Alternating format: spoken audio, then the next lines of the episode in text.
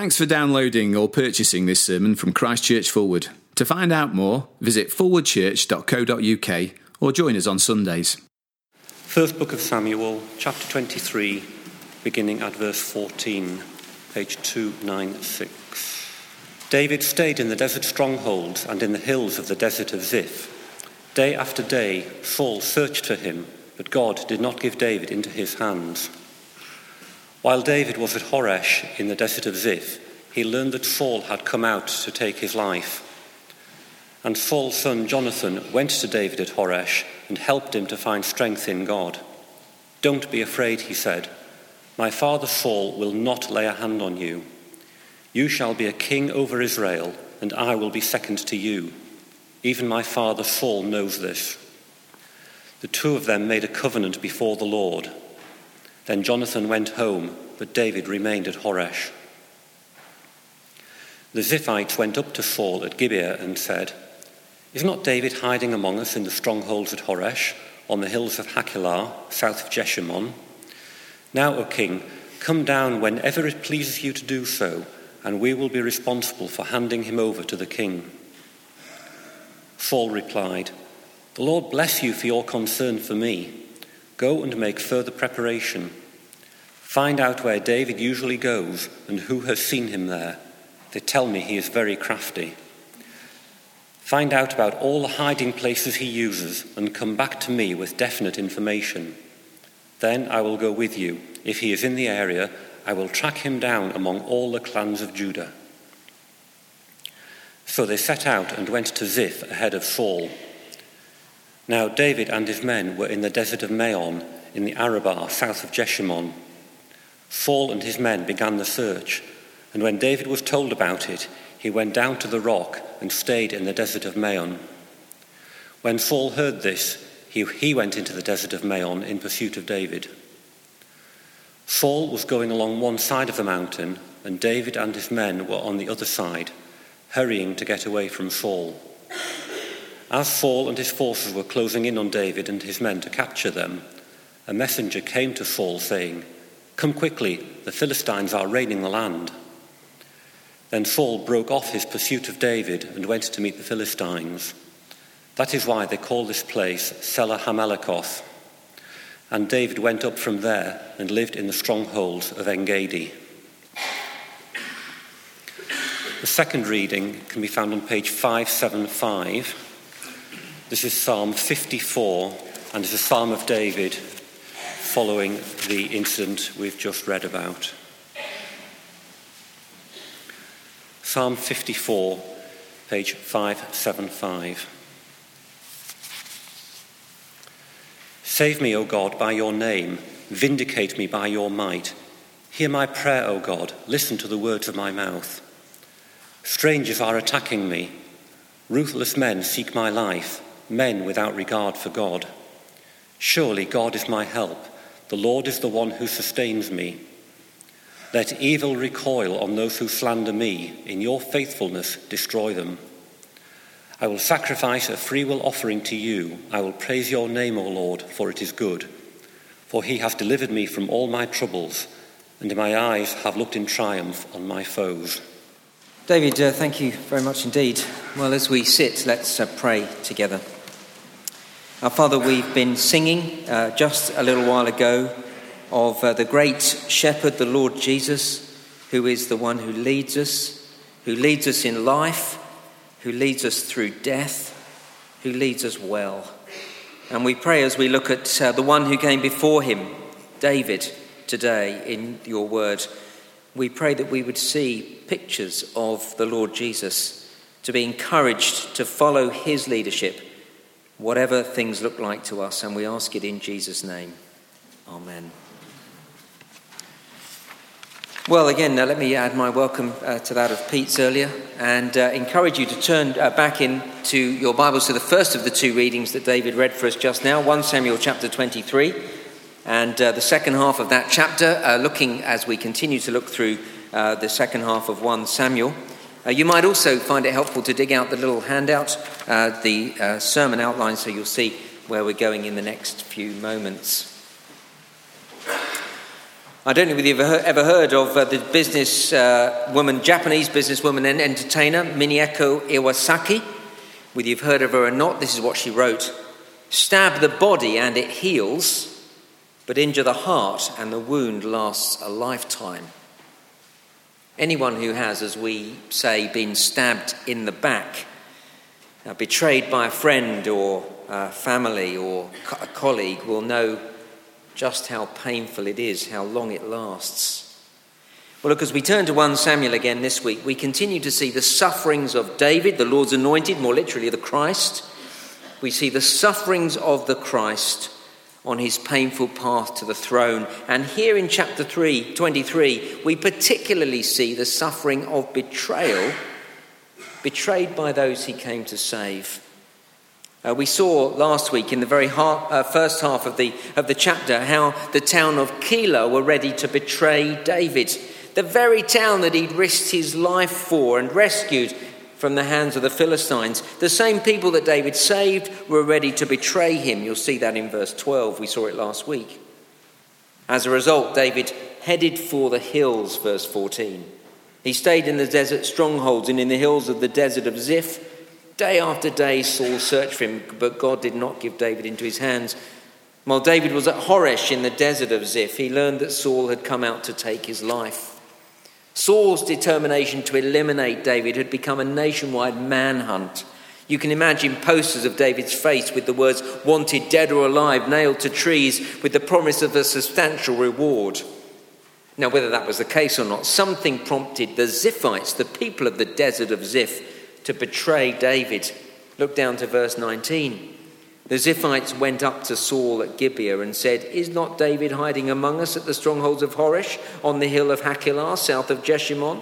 Now, O king, come down whenever it pleases you to do so, and we will be responsible for handing him over to the king.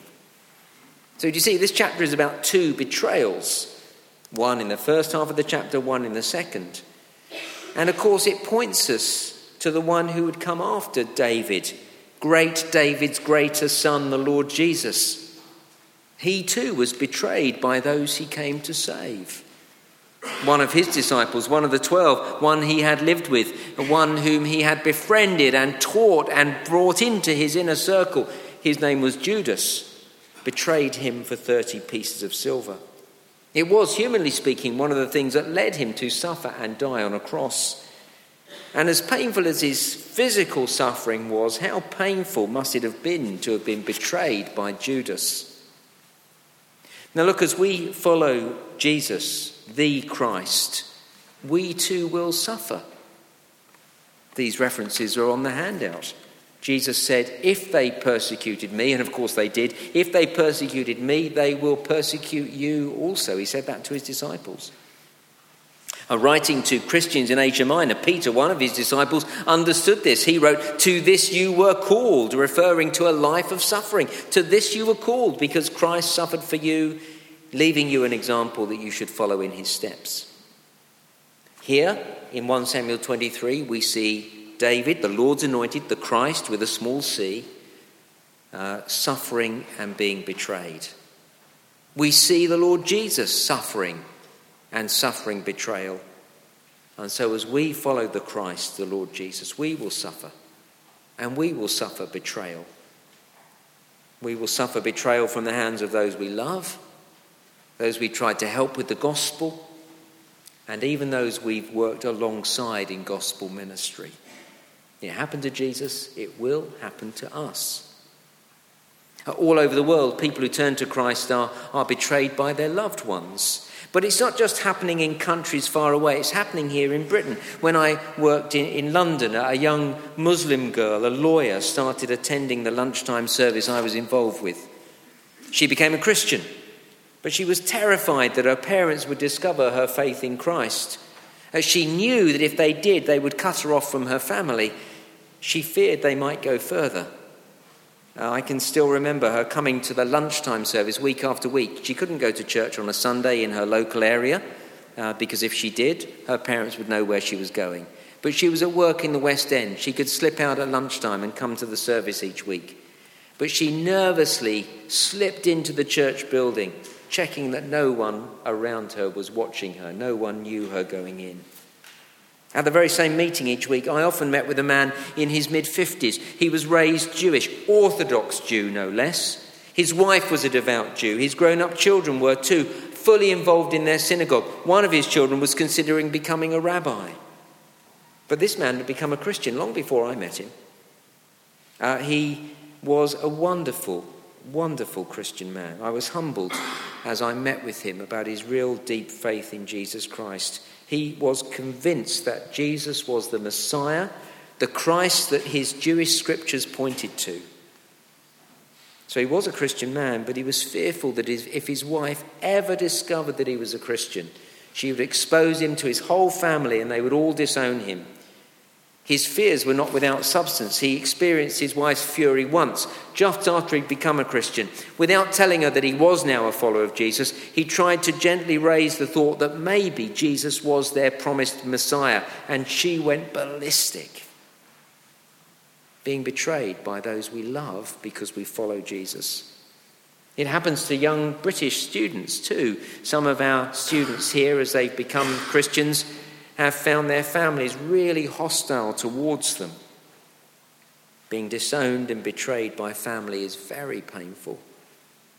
I've experienced it with colleagues. I think of one man who sat in my study here in Fulwood, spoke warmly and well of uh, the ministry of Christchurch Fulwood. He wanted to be in gospel partnership with us. He was asking me if I might send some people from this church family to be part of his church family, the church family he was vicar of. A few years after that conversation, he was given a position of authority in the diocese, and I was in a meeting where he publicly spoke against the ministry of this church. And then I'm told by others that he tried to block our church planting initiatives. Now, that shouldn't surprise us. Here we see David, the Lord's anointed, the Christ, suffering betrayal. Then we saw the Lord Jesus Christ suffering betrayal. And as we follow him, we too can expect to suffer the same way. For David, here in 1 Samuel, these betrayals left his life in danger. And as far as David could see, he could run, but he could not completely hide. Look again with me at verse 15.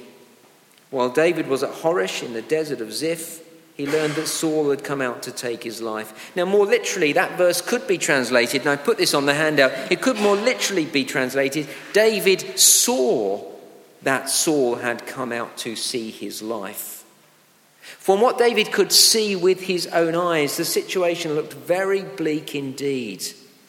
It's often the way, isn't it? For if we just look around us, it doesn't look good. It didn't look good when the one who followed David, the Lord Jesus, was betrayed. He was surrounded by men with swords. He was arrested and tried and sentenced to death on a cross, and it looked bleak. As the disciples looked, it looked terrible. It's how it is for those of us who follow the Christ. When we just look with our eyes, it looks awful. All over the world, people are being persecuted for being Christian. And for Christians here in Britain, the situation looks increasingly bleak. Now, I don't know how you view it, but let me tell you how I view it when I just look with my eyes at what I see around here in Britain. I see a nation that is becoming more and more ungodly, more and more materialistic, less and less a Christian country, less tolerant of real Christianity. So much in this nation seems to mitigate against God's kingdom. I fear for this nation. I fear for the church in this land. I fear for the next generation and certainly for our grandchildren's generation. I fear that there may be no faithful gospel witness in this land. The society we're living is increasingly debauched. I reckon anybody who's over 50 will feel this. From what I see, there is a shamelessness about actions that years ago, well, may have been happening, but at least they were done quietly in a corner. People don't blush anymore about the things they do, seem to be quite open about all sorts of things that they really shouldn't be doing. Then look at the wider church. The wider church that is actually going against the gospel. as I mentioned earlier, issues of human sexuality that are clear in the Bible are being debated and discussed in the Church of England as if we don't know what God has said on these matters. I say all that because to me, from what I can see, things look bleak. Just as everything David could see looked bleak. David saw that Saul had come out to seek his life, verse 15. But what we can see is not the whole story. And crucially, sandwiched between these two betrayals, we hear fantastic words that encourage us to find strength in God. The first point on the handout. Sorry, that's a very long introduction. It's not that long from here on in. Find strength in God, verses 16 to 18. Verse 16. Saul's son Jonathan went to David at Horesh and helped him to find strength in God. In these three verses, we have the most wonderful example of how we should think when we're betrayed and suffering and when everything around us looks bleak and perilous. With Saul bearing down on David, David not knowing where to turn, Jonathan came to David and helped him to find strength in God. And then he said, verse 17, Don't be afraid. We notice how often the Bible uses those three little words, don't be afraid. And have you noticed how often those three words are spoken when fear is the obvious response? In a terrifying and life threatening situation, when fear is natural, we're told again and again, don't be afraid. How could David not fear? Saul was after him and hell bent on eliminating him. How could David not be afraid? Read on. Verse 17 Don't be afraid, said Jonathan. My father Saul will not lay a hand on you. You shall be king over Israel, and I will be second to you. Even my father Saul knows this. See the little promise there? You shall be king over Israel. It's a very specific promise to David. It had already been given to David back in chapter 16 when he was anointed, when he was became, it's a word, the Lord's Christ, anointed. It was promised that he would become king. Of course, uh, it's exactly what we see when we look at David's greater son, the Lord Jesus. When things looked as bleak as they could be for Jesus as he hung on a Roman cross, as darkness descended over the whole land, and as he cried out in anguish, My God, my God, why? Why have you forsaken me? Looking on, it looked bleak. But as Jesus quoted the beginning of Psalm 22, he hadn't forgotten how Psalm 22 goes on. He knew the promise of Psalm 22 that all the ends of the earth will remember and turn to the Lord, and all families of the nations will bow down to him. See, when everything we can see with our eyes looks bleak, when we suffer and are betrayed because we're Christians, we should remember the promise of verse 17. Now, we need to be very clear here as we look at verse 17. This promise that says to David, You shall be king over Israel. We can't just apply that to ourselves directly. We're not David. We are not the Lord's anointed. We won't be king over God's people. But here's the thing we, promise, we follow the one who is king over God's people. For us, verse 17 is, and I've written it down on here, the promise that the kingdom of the Christ will be established by God. The kingdom of the Christ will be established by God. So when I look at this nation and find myself depressed and low and fearful for the future of God's people in Britain, when everything around me looks bleak, when I fear that there'll be no faithful gospel witness in this land in future generations, I need to hear the words of verse 17 Don't be afraid, because the promise of the kingdom is that the kingdom of the Christ will be established. I need to remember what Jesus said I will build my church, and the gates of hell will not stand against it. That's the promise. So different from everything I can see, but it's the promise of God. The God who is all powerful, the God who cares more than I ever will for his people and for his church and for his glory, he has promised. And what we see next is that promise being played out in front of our very eyes. So, from find strength in God over the page on the handout, secondly, to trust the Lord and not what you see, verses 19 to 28.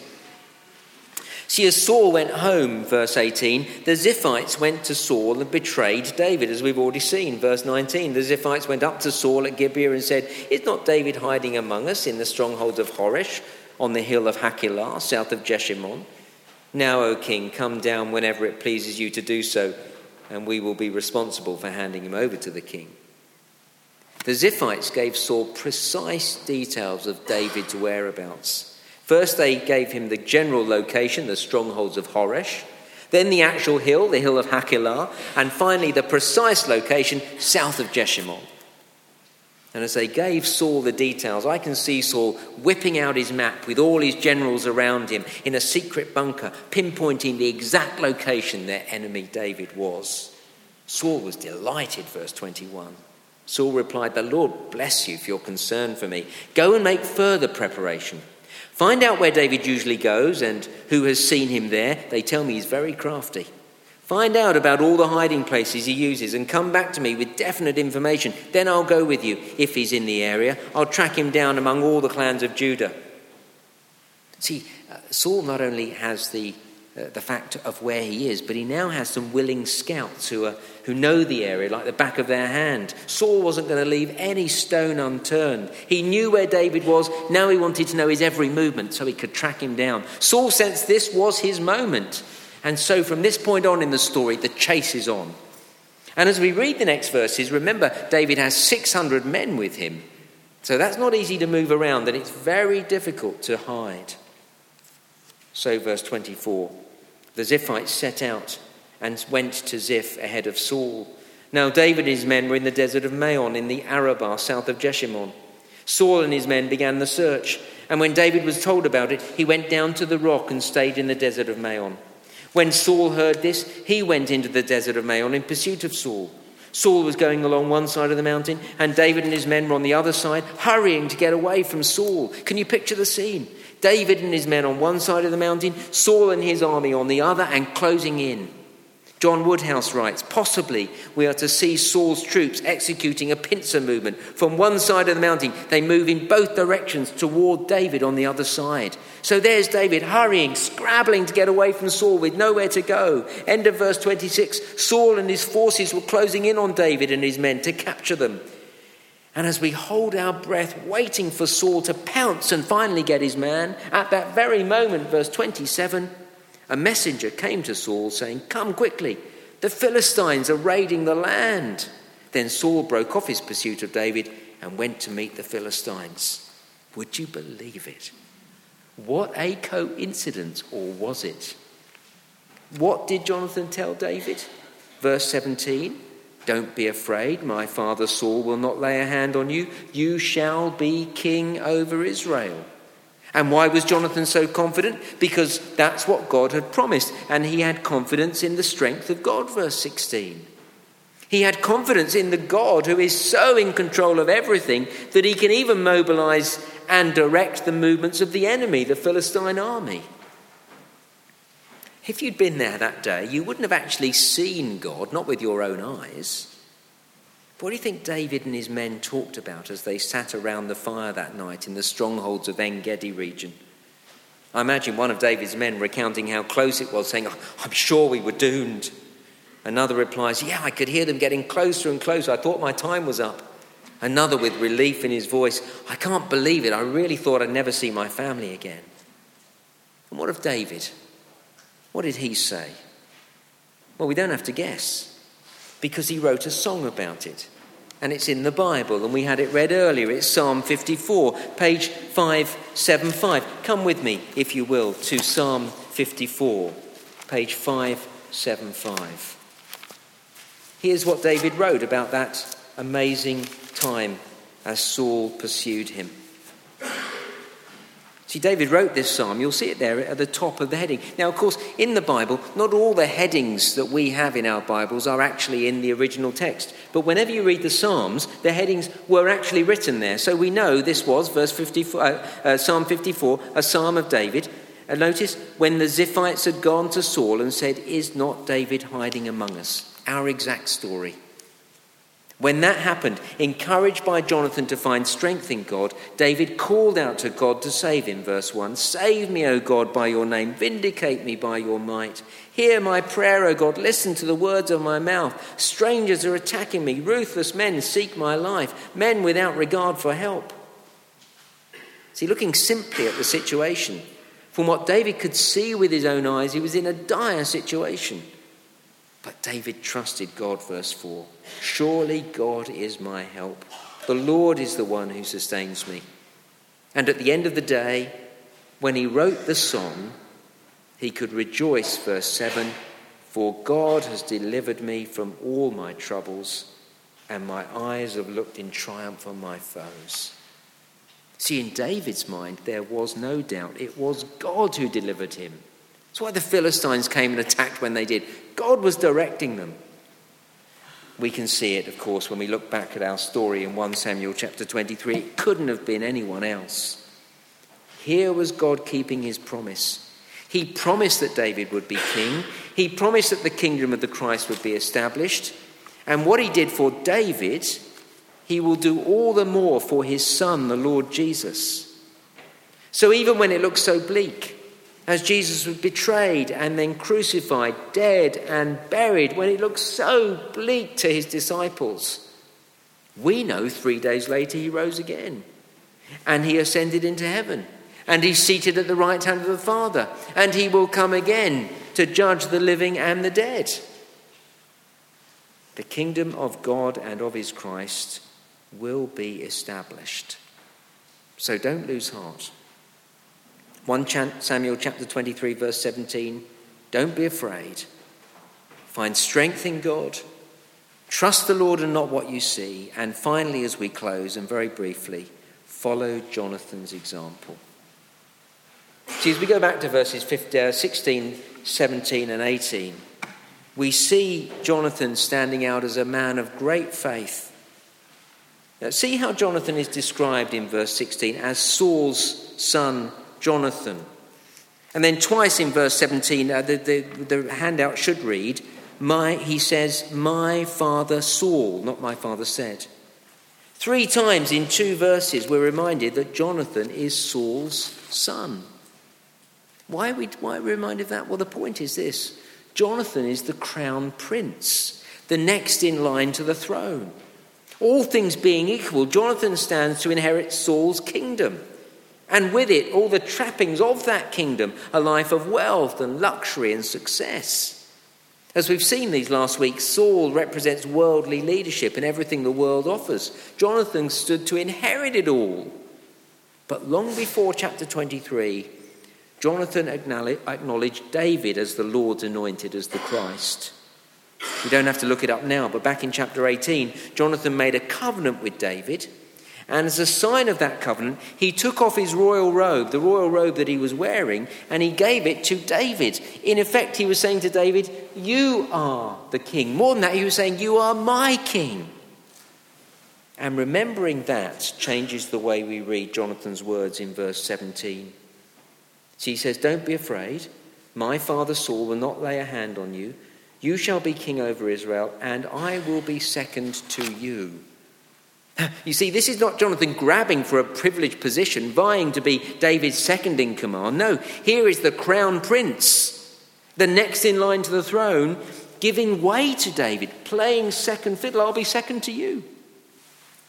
In Jonathan, then, we see one who has changed allegiance. His loyalty is with the Christ. His loyalty is not with the family he was physically born into, but to God's family. He followed the Christ even though it was dangerous and he ran the risk of being betrayed by his own flesh and blood. Jonathan could have striven to be king, could have seen David as rival, hankered after wealth, materialistic comfort, and success. But Jonathan wasn't seduced by all those things, all the things the world offers. Instead, he gave it all up to follow God and to become completely loyal to the kingdom of the Christ. Jonathan put all his eggs in one basket. He valued the things of God more than the things of this world, completely trusting God's promise that the Christ would rule. See, that's what it means to find strength in God. That is how we stand firm, even when everything around us looks bleak, even when we're suffering, even when we face the devastating suffering of betrayal.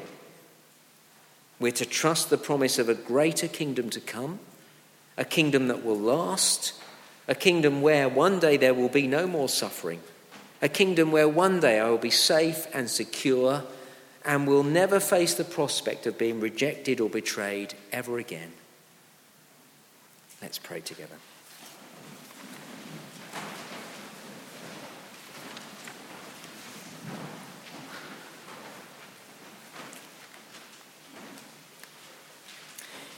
We thank you, our Lord and God, for the wonderful picture of David, the Christ with a small c, the one who you had anointed, uh, being rescued uh, being taken through suffering uh, to eventually come to sit on the throne.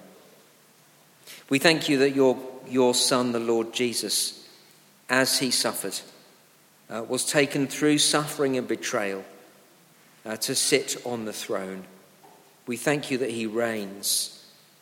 And we thank you that as we too follow in his way, as we too suffer and are betrayed and will be betrayed, that we can be sure that the, the Christ is King and his kingdom will be established.